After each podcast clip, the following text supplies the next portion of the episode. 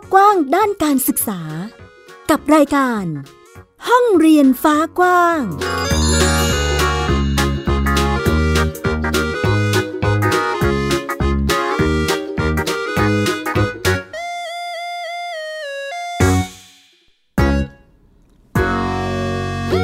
สวัสดีค่ะ คุณผู้ฟังต้อนรับคุณผู้ฟังทุกท่านค่ะ เข้าสู่รายการห้องเรียนฟ้ากว้างนะคะ อยู่กับดิฉันอัยดาสนศรีเช่นเคยค่ะ เป็นประจำทุกวันอาทิตย์ ที่วิทยุไทย PBS www.thaipbsradio.com นั่นเองค่ะ วันนี้นำเอาเรื่องราวด้านการศึกษามาเล่าให้คุณผู้ฟังได้ฟังกันอีกแล้วนะคะ ในช่วงสัปดาห์ที่ผ่านมามีหลายประเด็นเลยทีเดียวที่น่าสนใจที่ทางไทย PBS เองออกไป ติดตามมาให้ได้ติดตามกันไม่ว่าจะเป็นเรื่องราวการศึกษาทั้งในประเทศและต่างประเทศ และในโลกออนไลน์เองก็มีเรื่องราวด้านการศึกษาที่น่าสนใจ ซึ่งวันนี้ดิฉันหยิบมาให้คุณผู้ฟังได้ติดตามรับฟังกันด้วยค่ะ จากเว็บไซต์เด็กดี .com นะคะคุณผู้ฟังวันนี้นำเอาเรื่องราวของการปรับหลักสูตร เด็กๆ ชั้นมปลายค่ะที่น่าสนใจมากๆ ในยุคสมัยนี้นะคุณผู้ฟังขาการมีตัวเลือกหลาย ๆ ตัวเลือกให้เด็กๆเขาได้เลือกเนี่ยมันเป็นอะไรที่ดีมาก เพราะว่าบางครั้งเนี่ยการจะไปจำกัดเขาอยู่แค่สายวิทย์สายศิลป์บางทีมันอาจจะทำให้เขาเองเนี่ยไม่รู้เหมือนกันนะว่าจะเลือกสายไหน เพราะบางทีเนี่ยยังนึกภาพไม่ออกว่าตัวเองอยากจะเรียนอะไร อยากจะเป็นอะไรในอนาคตนะคะ แต่การ เจาะลึกลงไปนะคะว่า ถ้าเกิดคุณอยากจะเป็นหมอ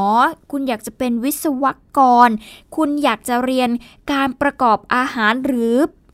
สายศิลป์ต่างๆ ที่มันมีหลายแขนงเนี่ยมีให้เลือกแบบนี้เด็กอาจจะนึกภาพออกก็ได้ อาจจะเลือกตามความชอบของตัวเองก่อนก็ได้ วันนี้เลยมีหลักสูตรที่น่าสนใจนี้มาเล่าให้ฟัง จากการทำข้อมูลของเว็บไซต์เด็กดี .com นั่นเองค่ะ เขาจะพาไปดูระบบการเรียนแบบ track ของเด็กมปลายที่โรงเรียนกรุงเทพคริสเตียนวิทยาลัยค่ะ ซึ่งเป็น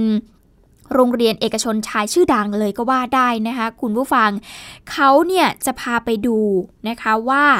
รูปแบบการเรียนแบบแทร็กของที่นี่เนี่ยเป็นยังไง โดยจะมีผู้อำนวยการโรงเรียน แล้วก็ครูผู้วางหลักสูตรนะคะเป็นผู้ให้ข้อมูลนั่นเอง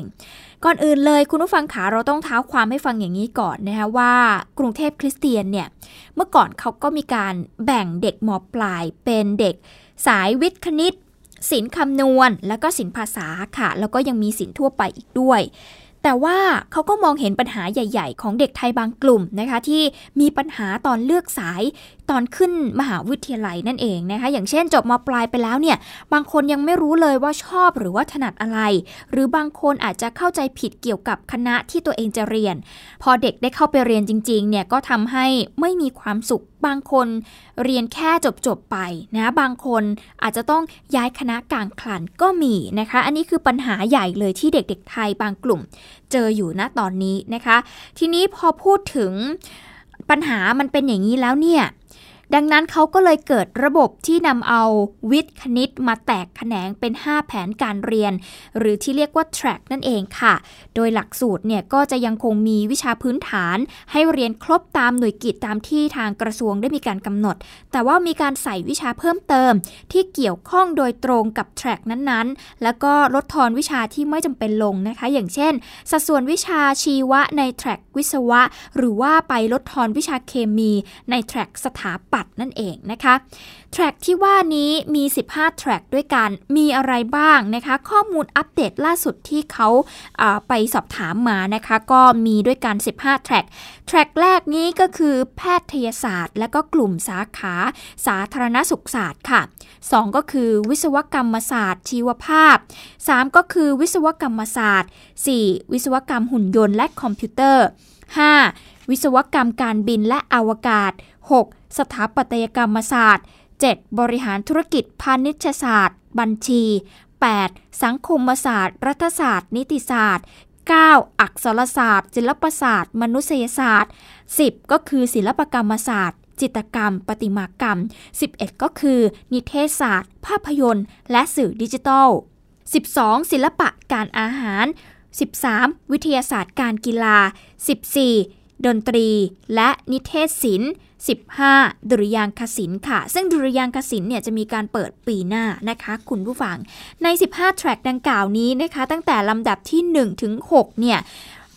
ไม่ว่าจะเป็นแพทยศาสตร์ วิศวกรรมต่างๆเนี่ยนะคะจะเป็นแนวสายวิทย์ค่ะ ส่วน 7 ถึง 15เนี่ยจะเป็นแนวสายศิลป์ ซึ่งจะมีผลเฉพาะวิชาพื้นฐานเท่านั้นค่ะ แต่ต้องบอกนะคะคุณผู้ฟังว่า 15 แทร็กนี้ไม่ได้เกิดขึ้นมาลอยๆนะ เพราะว่า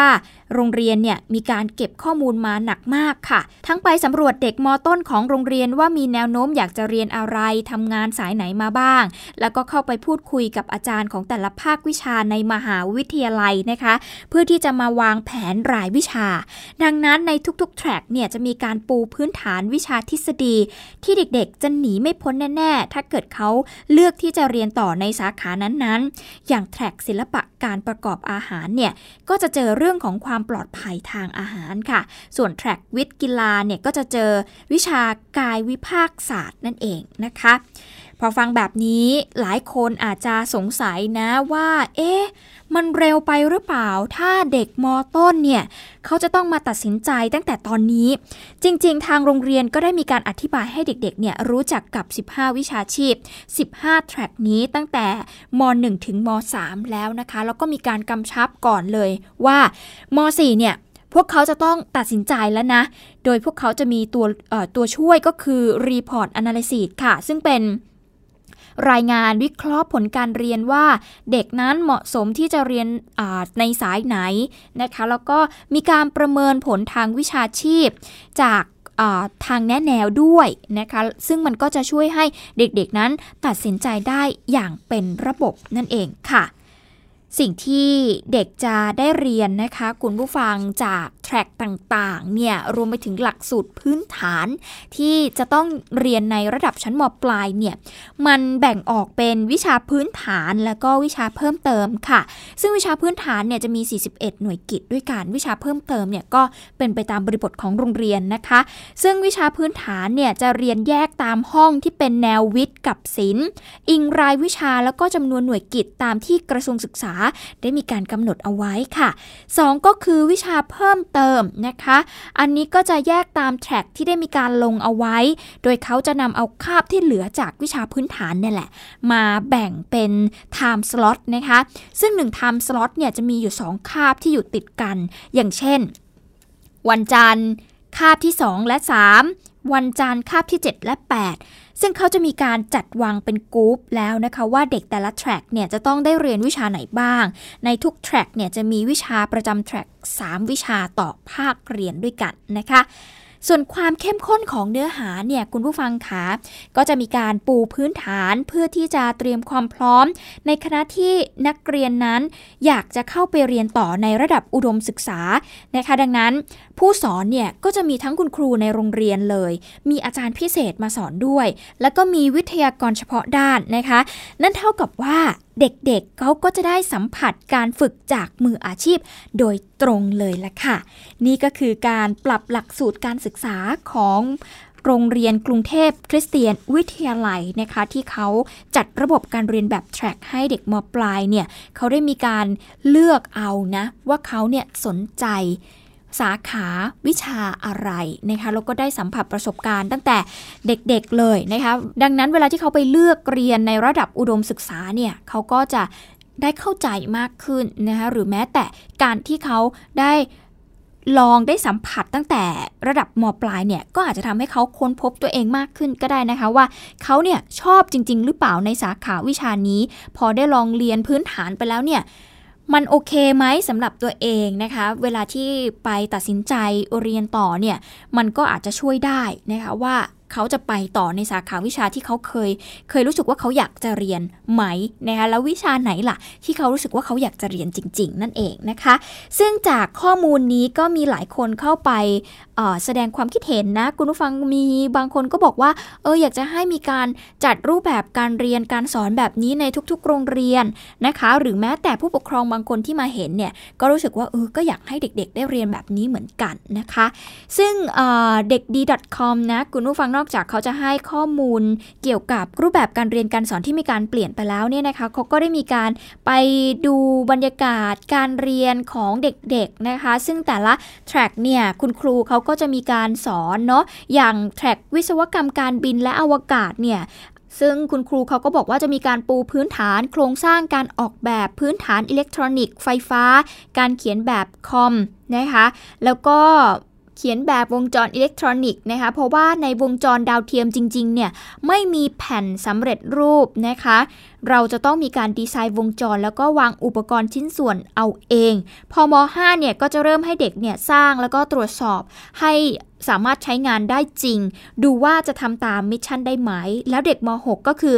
การใช้งานและสั่งการดาวเทียมที่ส่งออกไป แปลว่าเขาจะต้องเรียนเขียน โค้ดแล้วก็ทำภารกิจบางอย่างที่เป็นโปรเจกต์นั่นเองค่ะ โอ้โห คุณผู้ฟังคะ เนี่ยสุดๆไปเลยนะ เหมือนกับเรียนในระดับมหาวิทยาลัยเลยนะ หรือแม้แต่แทร็กที่เป็นศิลปะการประกอบอาหารนะคะ คุณครูเองก็บอกว่า พอม5ม6เนี่ยก็จะลงลึกไปอีก เพราะว่าทางโรงเรียนจะมีหลักสูตรที่เป็นอุตสาหกรรมอาหาร ให้น้องๆเนี่ยครีเอทร้านอาหารหนึ่งร้าน ลองคำนวณวัตถุดิบ ลูกค้ากลุ่มเป้าหมายนะคะแล้วก็มีผลิตภัณฑ์ที่สามารถขายได้จริงด้วยนะคะ อันนี้ก็คือเบื้องต้นนะ สำหรับใครที่อยากจะติดตามว่ารูปแบบการเรียนรู้ในแต่ละแทร็กเนี่ยเขาเรียนอะไรบ้างเขาสอนอะไรบ้างสามารถไปดูข้อมูลเพิ่มเติมได้ที่เว็บไซต์เด็กดี .com นะคะ คุณผู้ฟังหรือว่าจะเข้าไปที่แฟนเพจเด็กดี TCAS สอบติดไปด้วยกันก็ได้นะคะ ก็มีข้อมูลให้ได้อ่านแล้วก็ได้ติดตามกันนะคะเอาละวันนี้ค่ะคุณผู้ฟังขาในช่วงแรก แล้วก็ทำให้เห็นแล้วว่าเรื่องของการเรียนในรูปแบบใหม่ๆเนี่ยเป็นยังไงบ้างนะคะ เดี๋ยวช่วงหน้าเราจะพาไปติดตาม การศึกษาในต่างประเทศกันบ้าง เราจะพาไปที่เวียดนาม จะเป็นอย่างไรติดตามในช่วงหน้าค่ะ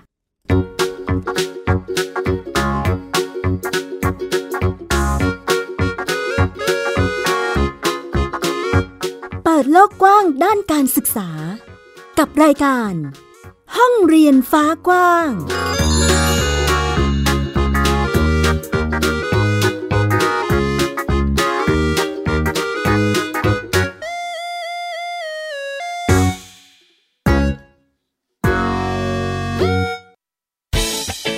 คุณอย่ามาถามอะไรที่เซิร์ชเจอใน Google เออถามกูรูในสิ่งที่ Google ไม่มี TCAS keyword สำคัญเลย ครับ TCAS คือระบบการคัดเลือกค่ะ ดังนั้นถ้าเราบ่นกันเรื่องของการสอบที่ซ้ำซ้อน มันไม่ได้เกี่ยวโดยตรงกับ TCAS อ๋อ เราไปโทษ TCAS เขาไม่ได้ไม่ได้ เพราะเขาไม่ใช่ข้อสอบ ถูกต้อง TCAS คือระบบการคัดเลือก อยากให้ฟังจะได้รู้จากกูรูด้านการศึกษา โดยนัทยาเพชรวัฒนา และวรเกียรตินิ่มมาก ในรายการทีคุณทีแคสทุกวันเสาร์ 16 นาฬิกา ทางไทย PBS Digital Radio ฟังสดหรือย้อนหลังทางแอปพลิเคชันไทย PBS Radio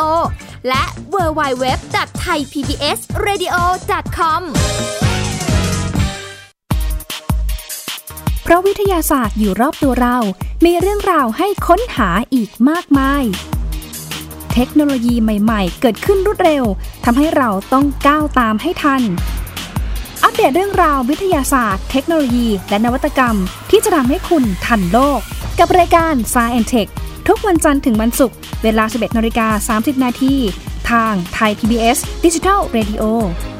ราะสุขภาพเป็นเรื่องที่ควรใส่ใจ เพราะความห่วงใย เราจึงจะคุยให้คุณได้ฟัง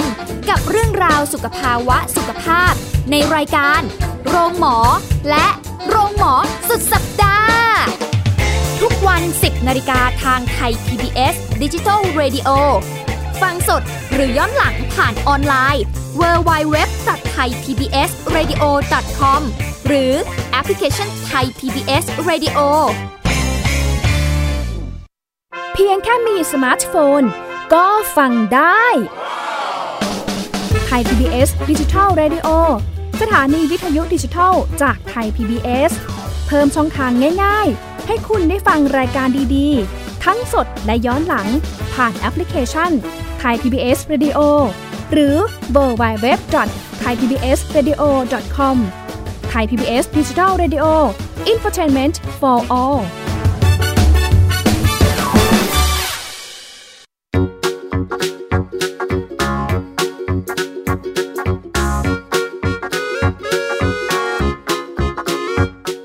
โลกกว้างด้านการศึกษา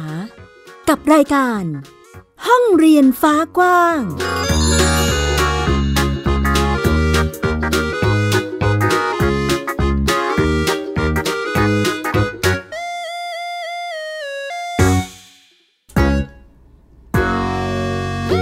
ลับเข้าสู่ช่วงที่ 2 ค่ะ กับรายการห้องเรียนฟ้ากว้างยังคงอยู่กับเราวิทยุไทย PBS www.thaipbsradio.com นะคะคุณผู้ฟัง ในช่วงที่ 2 นี้จะพาไปติดตามเกี่ยวกับการศึกษาในต่างประเทศ กับช่วง Worldwide Education ค่ะ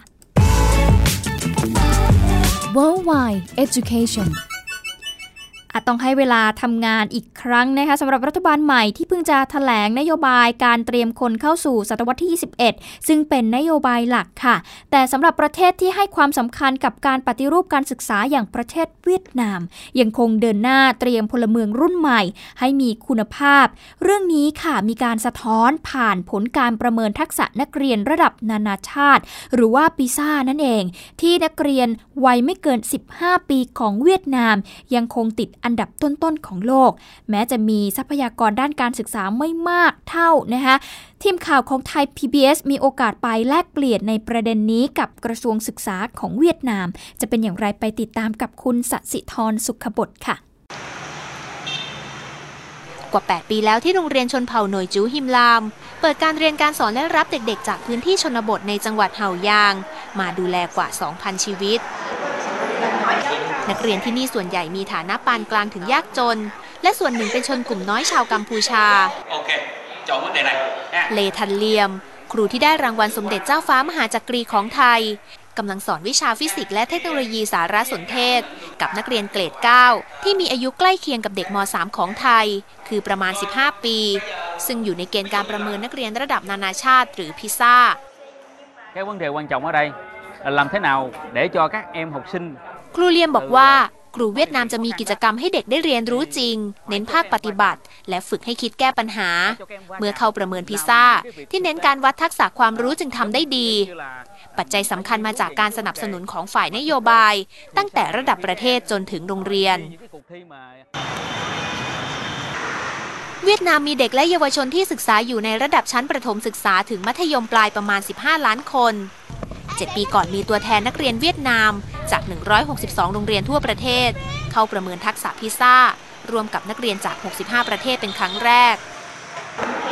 สร้างความตื่นเต้นไม่น้อย เมื่อเด็กเวียดนามมีทักษะด้านวิทยาศาสตร์ได้อันดับ 8 ของโลก ขณะที่ทักษะด้านคณิตศาสตร์และการอ่านติด 1 ใน 20 of Education and Training ผู้อำนวยการสอบพิซซ่ากระทรวงศึกษาธิการและการฝึกอบรมประเทศเวียดนามบอกว่า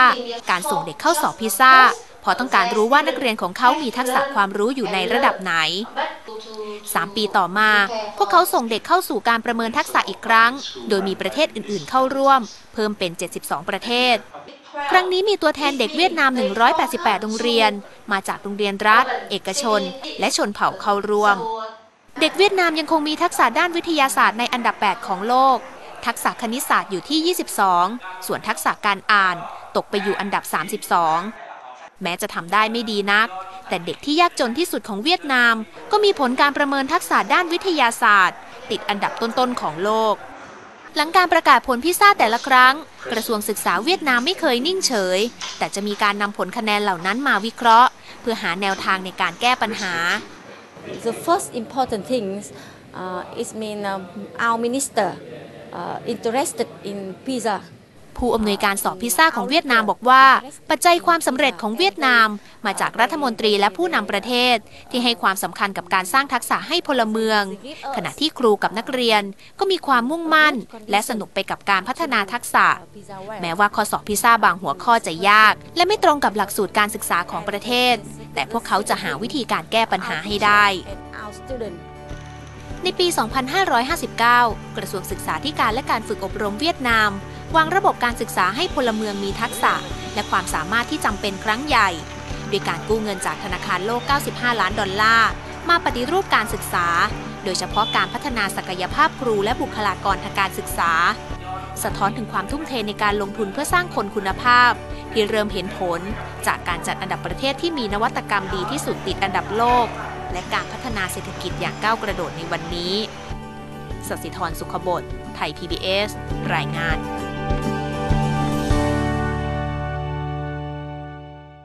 นอกจากนี้ยังมีอีกหนึ่งประเด็นนะคะ คุณผู้ฟังเป็นเรื่องของภาคธุรกิจของขลุ่เวียดนาม มีกรณีของครูเลทันเลียม ซึ่งเป็นครูคนที่ 3 ของประเทศเวียดนามนะคะ ที่ได้รับรางวัลสมเด็จเจ้าฟ้ามหาจักรี รางวัลเกียรติยศระดับนานาชาติสำหรับครูดีเด่นที่เปลี่ยนชีวิตสิทธิ์ และมีคุณอุปการต่อการศึกษาในกลุ่มประเทศอาเซียน และตีมอร์เลสเตค่ะ แต่มีโจทย์ที่ท้าทายอีกหนึ่งข้อนะคะที่ทางมูลนิธิรางวัล สมเด็จเจ้าฟ้ามหาจักรี นั่นก็คือการสนับสนุนให้ครูที่ได้รับรางวัล แต่ละคนเนี่ยได้ขยายผลการทำงานของตัวเองออกไปยังเพื่อนครูโรงเรียนอื่นๆ ค่ะ ซึ่งล่าสุดก็มีการหารือกับทางกระทรวงศึกษาธิการของเวียดนาม และภาคเอกชนไทยที่ไปลงทุนที่เวียดนามเพื่อที่จะสารต่อ จะเป็นอย่างไรไปติดตามจากรายงานค่ะจากจังหวัดเห่ายาง ทางตอนใต้ของสามเหลี่ยมปากแม่น้ำโขง ขึ้นไปทางเหนือราวๆ 1,400 กิโลเมตร คือกรุงฮานอย เมืองหลวงของประเทศเวียดนามค่ะ เรามาที่นี่เพื่อติดตามการประชุมหารือระหว่างฝ่ายต่างๆ เพื่อขยายผลการทำงานของครูรางวัลสมเด็จเจ้าฟ้ามหาจักรีในประเทศเวียดนาม ดิฉันอยู่ที่กระทรวงศึกษาธิการและการฝึกอบรมของเวียดนามค่ะ ถ้าพูดถึงการศึกษาของเด็กและเยาวชนในประเทศเวียดนามวันนี้ นอกจากจะได้รับอิทธิพลความขยัน และความมุ่งมั่นตั้งใจมาจากรัฐทิขงจื้อ สิ่งที่เป็นรากฐานสำคัญ ก็น่าจะมาจากคำพูดของประธานโฮจิมินห์ที่บอกว่า เพื่อประโยชน์ 10 ปีต้องปลูกต้นไม้ เพื่อประโยชน์ 100 ปีต้องสร้างคน ซึ่งประโยคดังกล่าวนี้ ก็ได้ถูกสลักไว้เป็นหลักชัยที่หน้ากระทรวงศึกษาธิการและการฝึกอบรมแห่งนี้ค่ะ